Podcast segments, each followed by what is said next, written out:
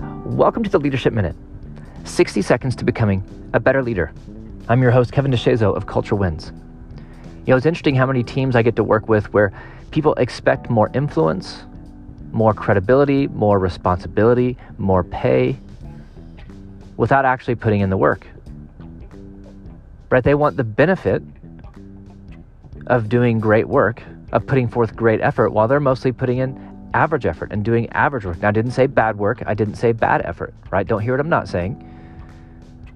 But people who are simply going through the motions and wondering why they're not getting more. Well, why didn't I get a raise? I did my job. Absolutely.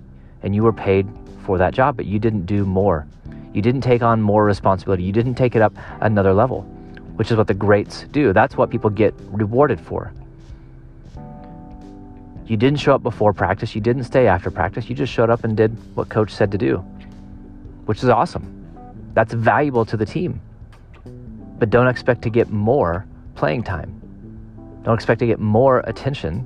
Don't expect to get more influence when you're just simply doing what everybody else does. Too many people are living average lives of simply going through the motions. And I've absolutely been there many times in my life, wondering why things aren't working out for me, and then having to be honest with myself of why would things be working out better? I'm not doing the work required. I'm just going through the motions. So be honest with where you're at today. Be honest with your level of effort. Be honest about your level of intentionality. Be honest about the level of work that you're doing.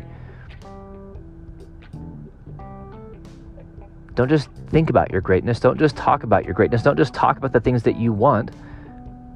Go put it into action. Go unlock your greatness. Go unlock your potential because you do have more influence in you. You do have more credibility in you. You do have more impact in you. But you're not going to get it on accident. So level up your mindset, level up your effort. That's the only way to level up your impact. Don't settle for average run for greatness.